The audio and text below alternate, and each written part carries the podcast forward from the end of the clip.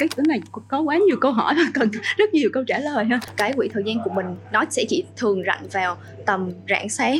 Ví dụ như là 2 giờ 2 giờ sáng, sáng, trở đi sáng. kiểu Oh my god những cái ông lớn á, rút rút ra khỏi phone là coi như mình đã thiệt hại và lúc đó mình cũng mất trắng. Những trường hợp rất phổ biến là dự án ẩn danh. Ẩn danh tức là bạn sẽ không biết được team đó là ai anonymous hoàn toàn luôn. Không biết được ai là người build dự án họ chỉ đưa cho bạn một cái tên không có link linkedin luôn. Mình cũng từng là một con gà mình cũng đã từng bị lùa mà Chào mừng các bạn đã trở lại với The Token Show.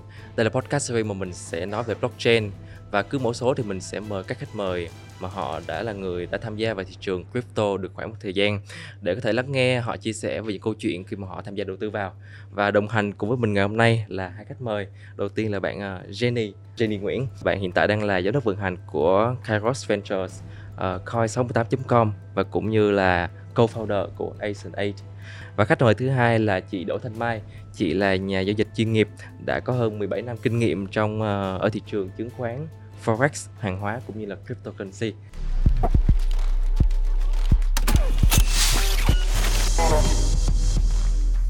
Và chào mừng hai chị đã đến với podcast của The Token Show của Zing News. À, xin chào ờ, Hoàng Sơn, cảm ơn uh, Xuyên News đã mời Mai với lại uh, Jenny đến đây. À, thì hôm nay tụi Mai cũng mong muốn nhất vẫn là uh, đưa đến những cái kiến thức thực tế mà tụi mình đã uh, từng trải nghiệm lăn lộn trong thị trường để mà chia sẻ với lại các bạn. và hôm nay chúng ta sẽ cùng nhau nói về một topic đó là uh, cái cách kiếm tiền an toàn trên thị trường crypto lãi và lỗ cao nhất mà hai bạn từng đạt được là bao nhiêu Ờ, phần trăm chắc là mình trả lời câu hỏi lỗ cao nhất. Cái này cũng không phải lỗ nhưng mà tại vì mình cũng tham gia thị trường crypto từ uh, 2017 cho nên là mình cũng uh, bị lên xuống gọi là bị lừa xong rồi cũng vực dậy khá là nhiều lần. Cho nên chắc là không phần trăm hoặc là ấm. Dạ.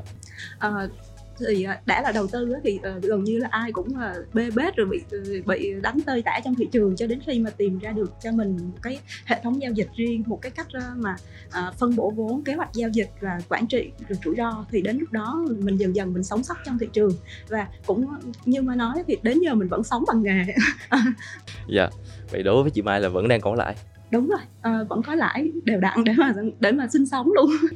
Dạ vâng như mọi người đều biết thì uh, trên crypto cái cách kiếm tiền phổ biến nhất cũng như là nhiều người cũng đang thực hiện đó là trade là giao dịch cũng giống như là uh, hai chị vừa nói. Ừ. thế thì không biết được là ngoài việc trade và giao dịch ra thì mình có những cái cách kiếm tiền nào đó nó an toàn không À, đầu tiên thì chắc là cho mình clear lại một chút là cách kiếm tiền trong thị trường crypto thì có rất là nhiều nhưng mà có lẽ nói về vấn đề an toàn mà kiện 100% thì nó sẽ rất là khó bởi vì tất nhiên cái nào cũng có rủi ro của nó và các bạn muốn lợi nhuận càng cao thì các bạn cần phải chấp nhận rủi ro càng cao. High risk high return là một cái quy luật hầu như là đúng trong tất cả mọi trường hợp kể cả crypto và thị trường chứng khoán. Cái thứ hai nữa là những bước kiếm à, những cách kiếm tiền an toàn trong thị trường này thì chắc là nếu mà nói về kiếm tiền thụ động thì trong đầu mình đang nảy lên đến những phương pháp như là staking farming, uh, liquidity provider hoặc là ờ, lending, uh, saving ở trên các nền tảng uh, CX thì uh, nếu mà chắc là để cho chị Mai chia sẻ thêm uh, nếu mà các bạn muốn hiểu thêm bởi vì nãy giờ mình toàn nói những thuật ngữ chuyên ngành đúng không? Thì hiểu thêm từng cái có nghĩa là gì thì mình có thể giải thích sau. Thì nãy Jenny có nhắc đến đó là ba cách kiếm tiền đó là staking farming về saving về liquidity pool thì không biết là đối với chị Mai chị có thể hệ thống hóa lại cho những người mới như em có thể hiểu được ba cái cách kiếm tiền này như thế nào được không ạ? À, rồi cái cách đầu tiên là cái staking thì giống như là em em có tiền em gửi ngân hàng đi thì em sẽ có là em lựa chọn kỳ hạn và em sẽ lựa chọn là lãi suất nó như bên thế nào thì Dạ. bên này nó gần gần giống như vậy tức là em sẽ đem cái đồng tiền của em thì em khóa lại à, và sau đó là em sẽ nhận lãi theo ờ, theo cái ờ, thời hạn và cái kỳ vọng ừ, lãi suất của mình thì thông thường nó sẽ khoảng tầm 10 đến 20 phần trăm lãi suất nếu mà em em gửi staking à.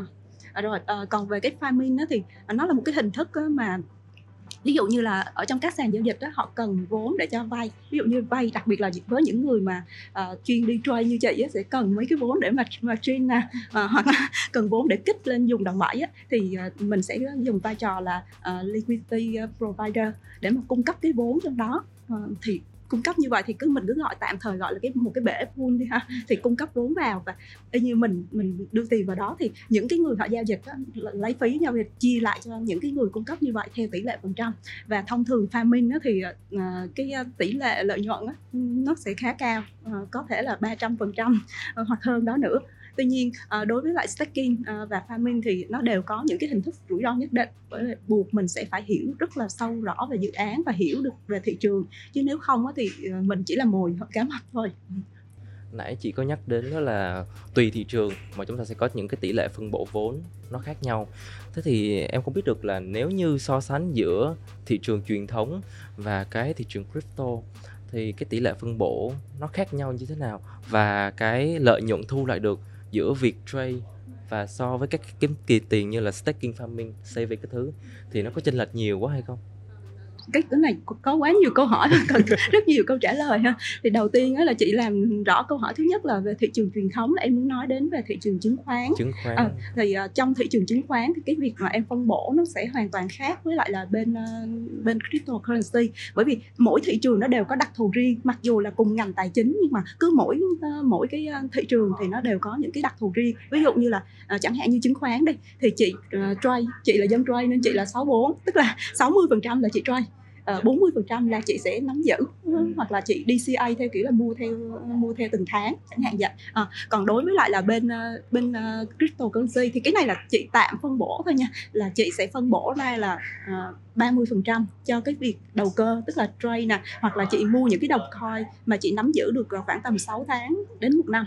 Rồi uh, còn 30% nữa là chị sẽ luôn luôn giữ tiền trong tài khoản của mình bởi vì thị trường nó biến động quá. Nên ví dụ như làm sao khi mà nó nó tăng đúng theo cái vị thế mình thì mình phải có tiền để gia tăng vị thế. Còn ngược lại khi thị trường nó giảm thì mình phải có tiền để cứu và gần như là ai ở trong thị trường cũng đều sẽ phải là có một cái khoản tiền gọi là lúc nào cũng là cái khoản nhàn rỗi. Thì cái khoản đó là mình có thể đi staking hoặc đi farm hoặc là uh, mình sẽ tham gia một số cái chương trình của các sàn vân vân để mà mình kiếm lợi nhuận từ cái khoản đó. Nên mình nghe là giống như là mình phải khóa lại cái tài khoản đó. Nhưng uh, nó mình vẫn có cách để mà mình uh, tối ưu cái phần vốn đó. Rồi ờ, bốn mươi phần trăm còn lại thì chị đầu tư dài hạn thì đầu tư dài hạn là chị sẽ cứ mua và nắm giữ và mua và nắm giữ vậy chị lại tiếp tục stack stacking hoặc chị tiếp tục farming tức là nó cứ có dòng tiền liên tục liên tục vậy cho mình ừ.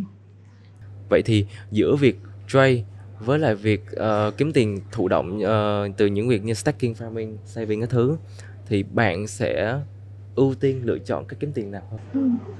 Cái này là đang hỏi cá nhân mình đúng không? Dạ, vâng, ok thì mình cũng chia sẻ với sơn và các bạn à, đang xem podcast là đối với cá nhân quan điểm cá nhân của mình thì bởi vì cái quỹ thời gian của mình không cho phép bởi vì hiện tại mình đang à, run và đang build ba công ty cho nên là cái quỹ thời gian của mình nó sẽ chỉ thường rảnh vào tầm rạng sáng.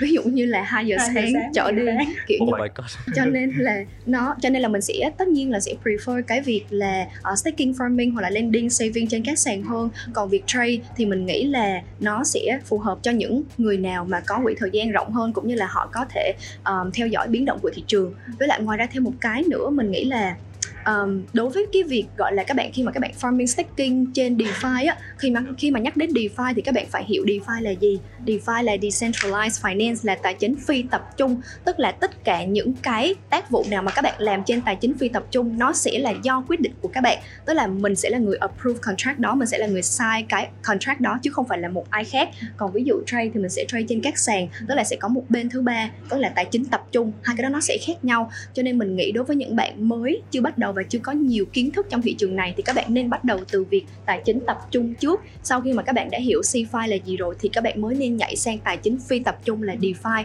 thì theo mình nghĩ như vậy nó sẽ phù hợp hơn là các bạn vừa phân chia thời gian và vừa phụ thuộc vào cái kiến thức của mình có trong thị trường nữa.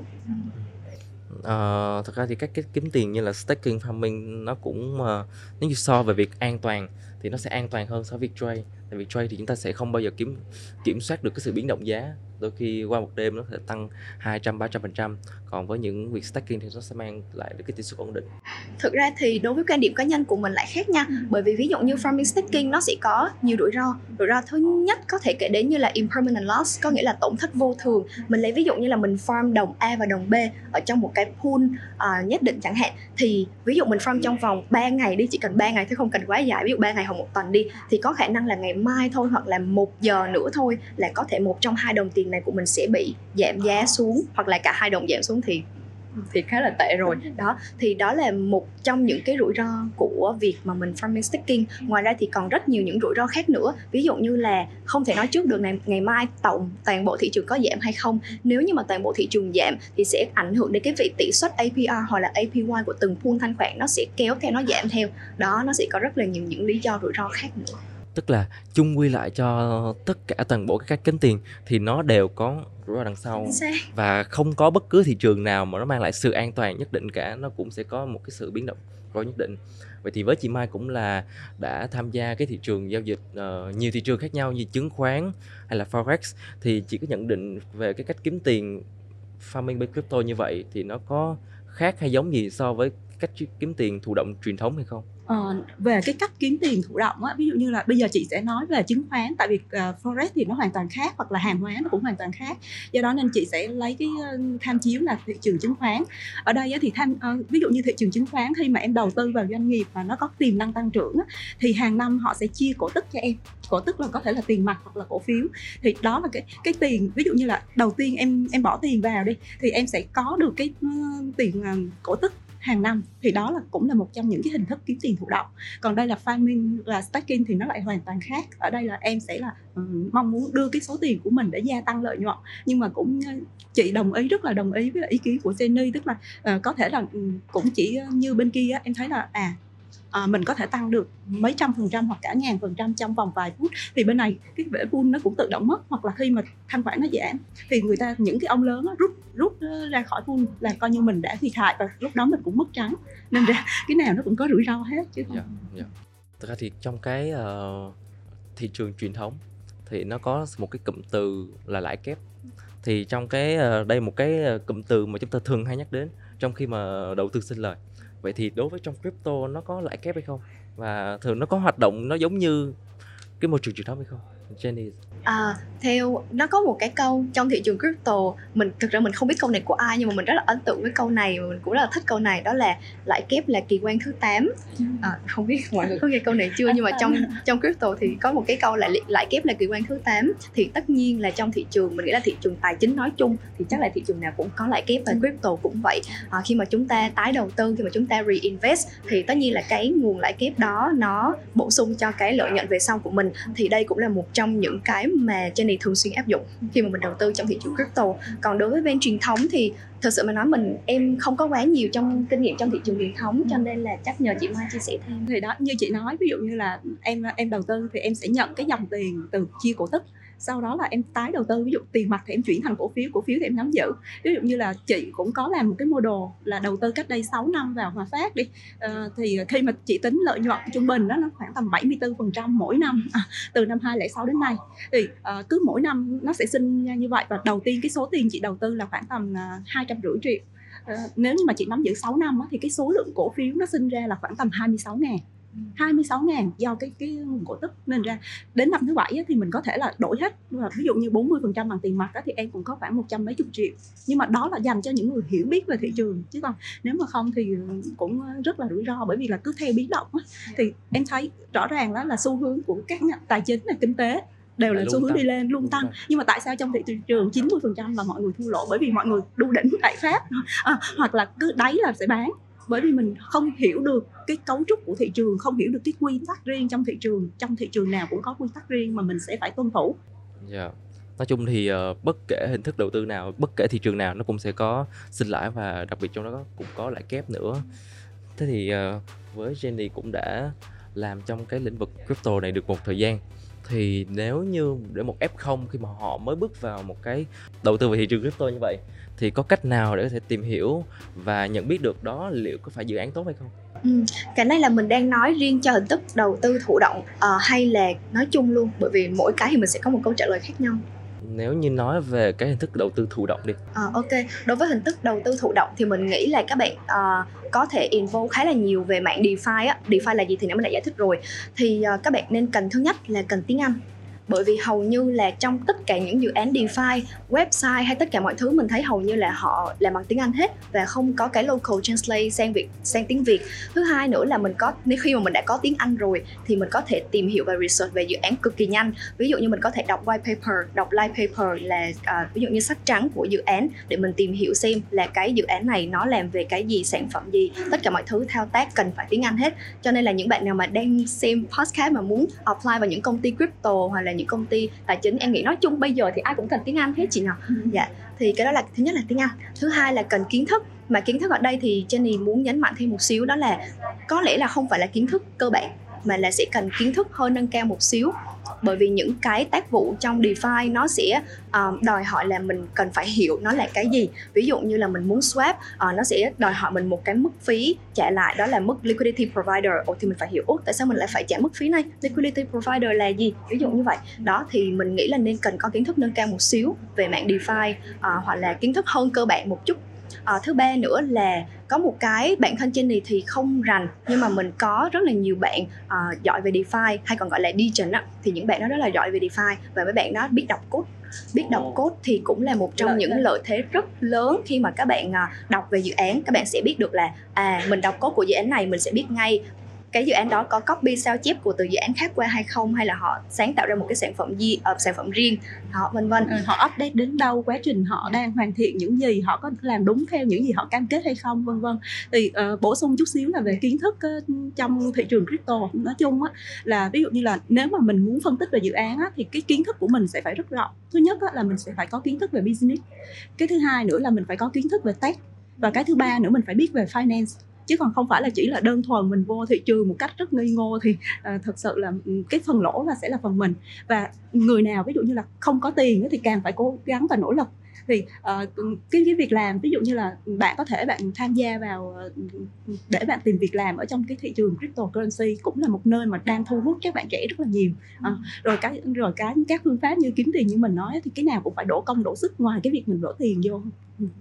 Thêm một cái nữa mình có bổ sung khi mà các bạn đọc dự án nhất là dự án DeFi á thì thường các bạn sẽ gặp một trường hợp đó là khi đánh giá về đội ngũ đội ngũ là những người làm ra dự án đó thì trong DeFi nó có một những trường hợp rất phổ biến là dự án ẩn danh ẩn danh, tức là bạn sẽ không biết được team đó là ai, anonymous hoàn toàn luôn. Không biết được ai là người build dự án, họ chỉ đưa cho bạn một cái tên, không có link linkedin luôn. Thì đó là một cái trường hợp rất phổ biến trong thị trường DeFi. Đòi hỏi là, mình nghĩ là cái thứ nhất là bạn phải có mối quan hệ ví dụ bạn có bạn chơi trong crypto hoặc là bạn có ai quen trong crypto thì tốt nhất là nên hỏi về đánh giá dự án đó. Còn cái thứ hai nữa là có người quen trong cái ngành DeFi bởi vì thường trong những người chơi trong DeFi họ sẽ biết nhau hết. Đó kể cả anh danh thì họ vẫn sẽ biết nhau hết và họ có một cái nhóm chơi chung. Đó thì nếu như mà mình có mối quan hệ đối với một trong những người trong nhóm này thì mình có thể gọi là khảo sát xem là đội ngũ này ẩn danh nhưng mà ẩn danh theo kiểu gì. Đó, kiểu như vậy. Hiện nay cũng có nhiều các bạn KOL, các bạn influencer, các bạn hot tiktoker, họ tự nhận định là họ là một chuyên gia tài chính và họ luôn leading cho người xem, các follower của họ những cái dự án tốt. Thì cũng đã có những cái trường hợp là họ lùa gạt. Thế thì với cá nhân và với cá nhân kinh nghiệm của hai chị, liệu có những cái lời khuyên nào để những người follower những người mới bước vào thị trường này để tránh bị lừa như vậy hay không Ừ.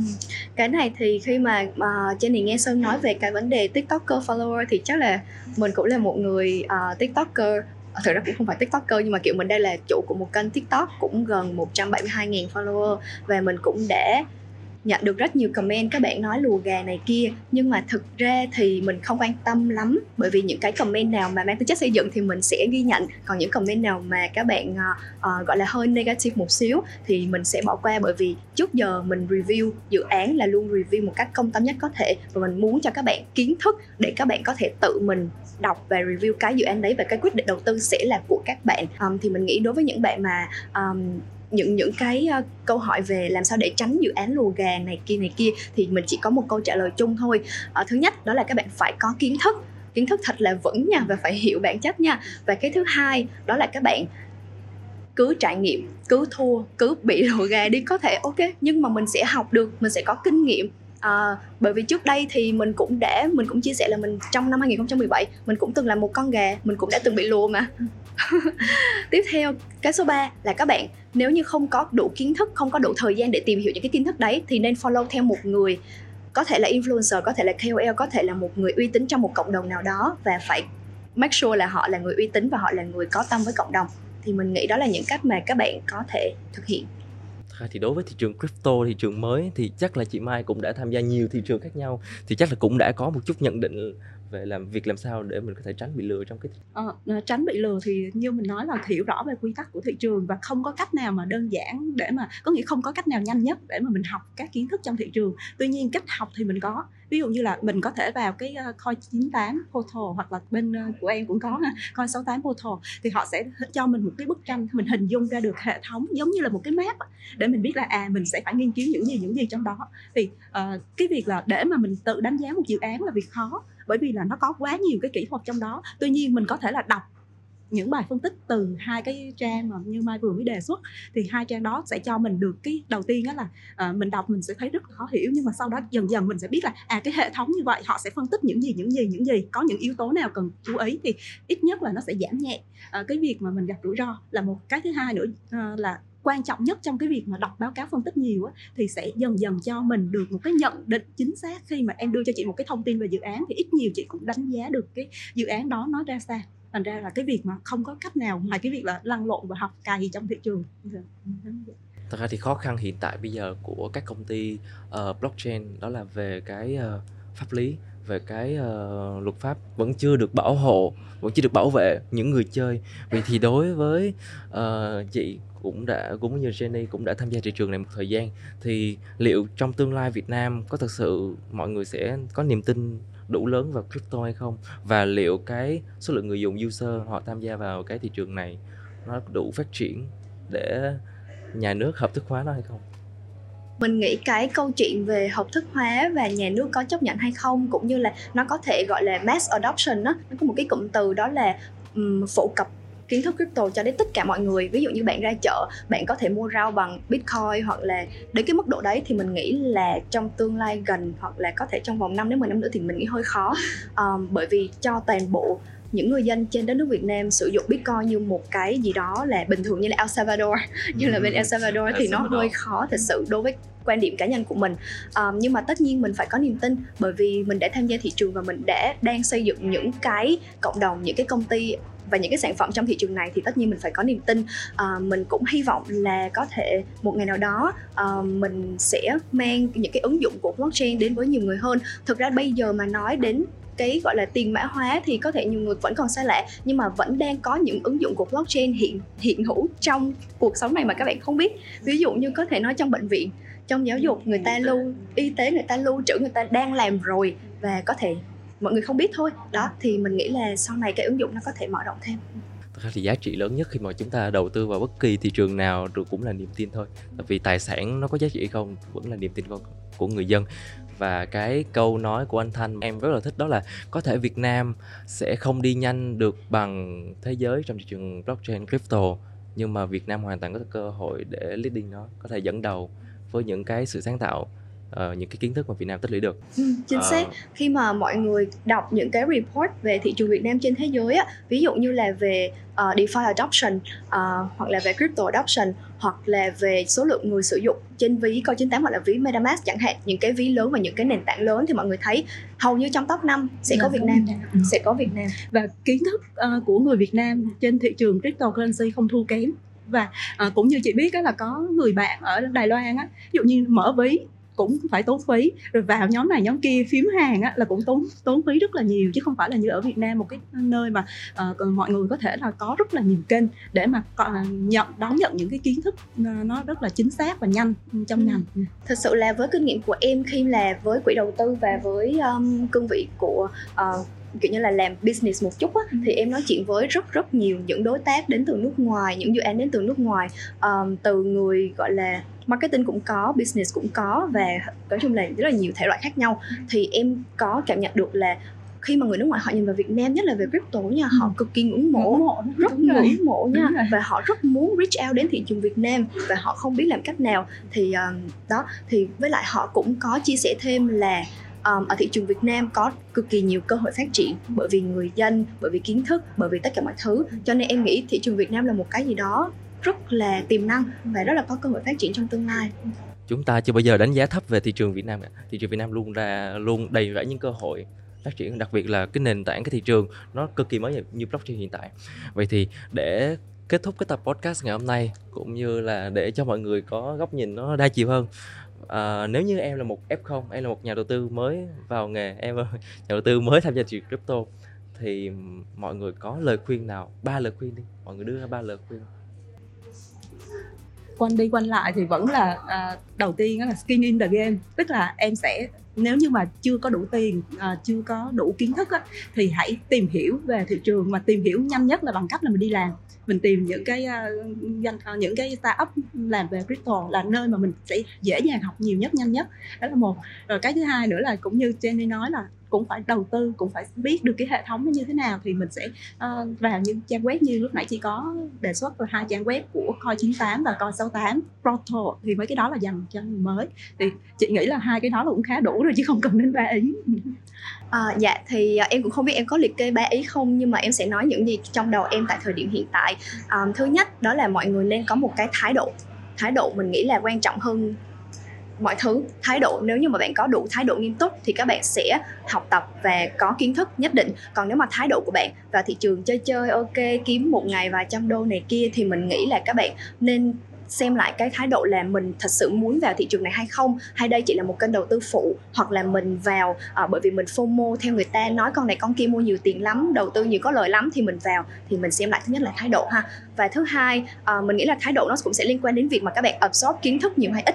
À, với cái thứ hai nữa là mình nghĩ các bạn nên um, gọi là có một cái môi trường ví dụ như là công ty của mình công ty Carrot con số 8 hay Asianet có rất nhiều nhân sự mới đầu không biết một cái gì về crypto thật sự là đi từ con số không luôn đấy à, ờ, khi mà vào một cái môi trường công ty tất cả mọi người đều nói về một cái chủ đề nào đó tất cả mọi người đều um, chia sẻ kiến thức và sharing cho nhau và cái công việc của bạn nó ảnh hưởng đến cái kiến thức của bạn thì mình nghĩ đó cũng sẽ là một cái gì đó rất là quan trọng khi mà các bạn vào có môi trường hay không. Ví dụ trader thì cũng có một nhóm trading đúng không chị? Đó.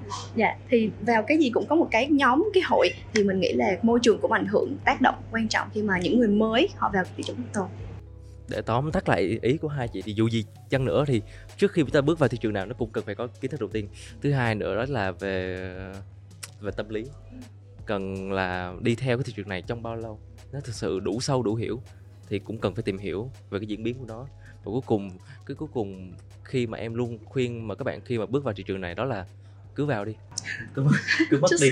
cứ mất đi. À, mất này, đi rồi tính sau. cái này chỉ có phản biện chút xíu bởi vì là à, ví dụ như là mọi người cũng nói vào thị trường chứng khoán á, nhưng mà em có biết là có những cái lỗi sai mà lỗi rất là lớn là lỗi hệ thống sau đó nó sẽ hình thành trong ngô thức trong đầu mình và sau này mình đầu tư kể cả đầu tư lớn nhỏ nó đều là lỗi sai đó và mình không hề biết về nó.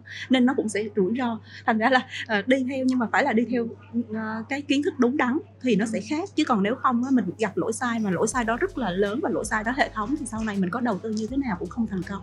Ừ.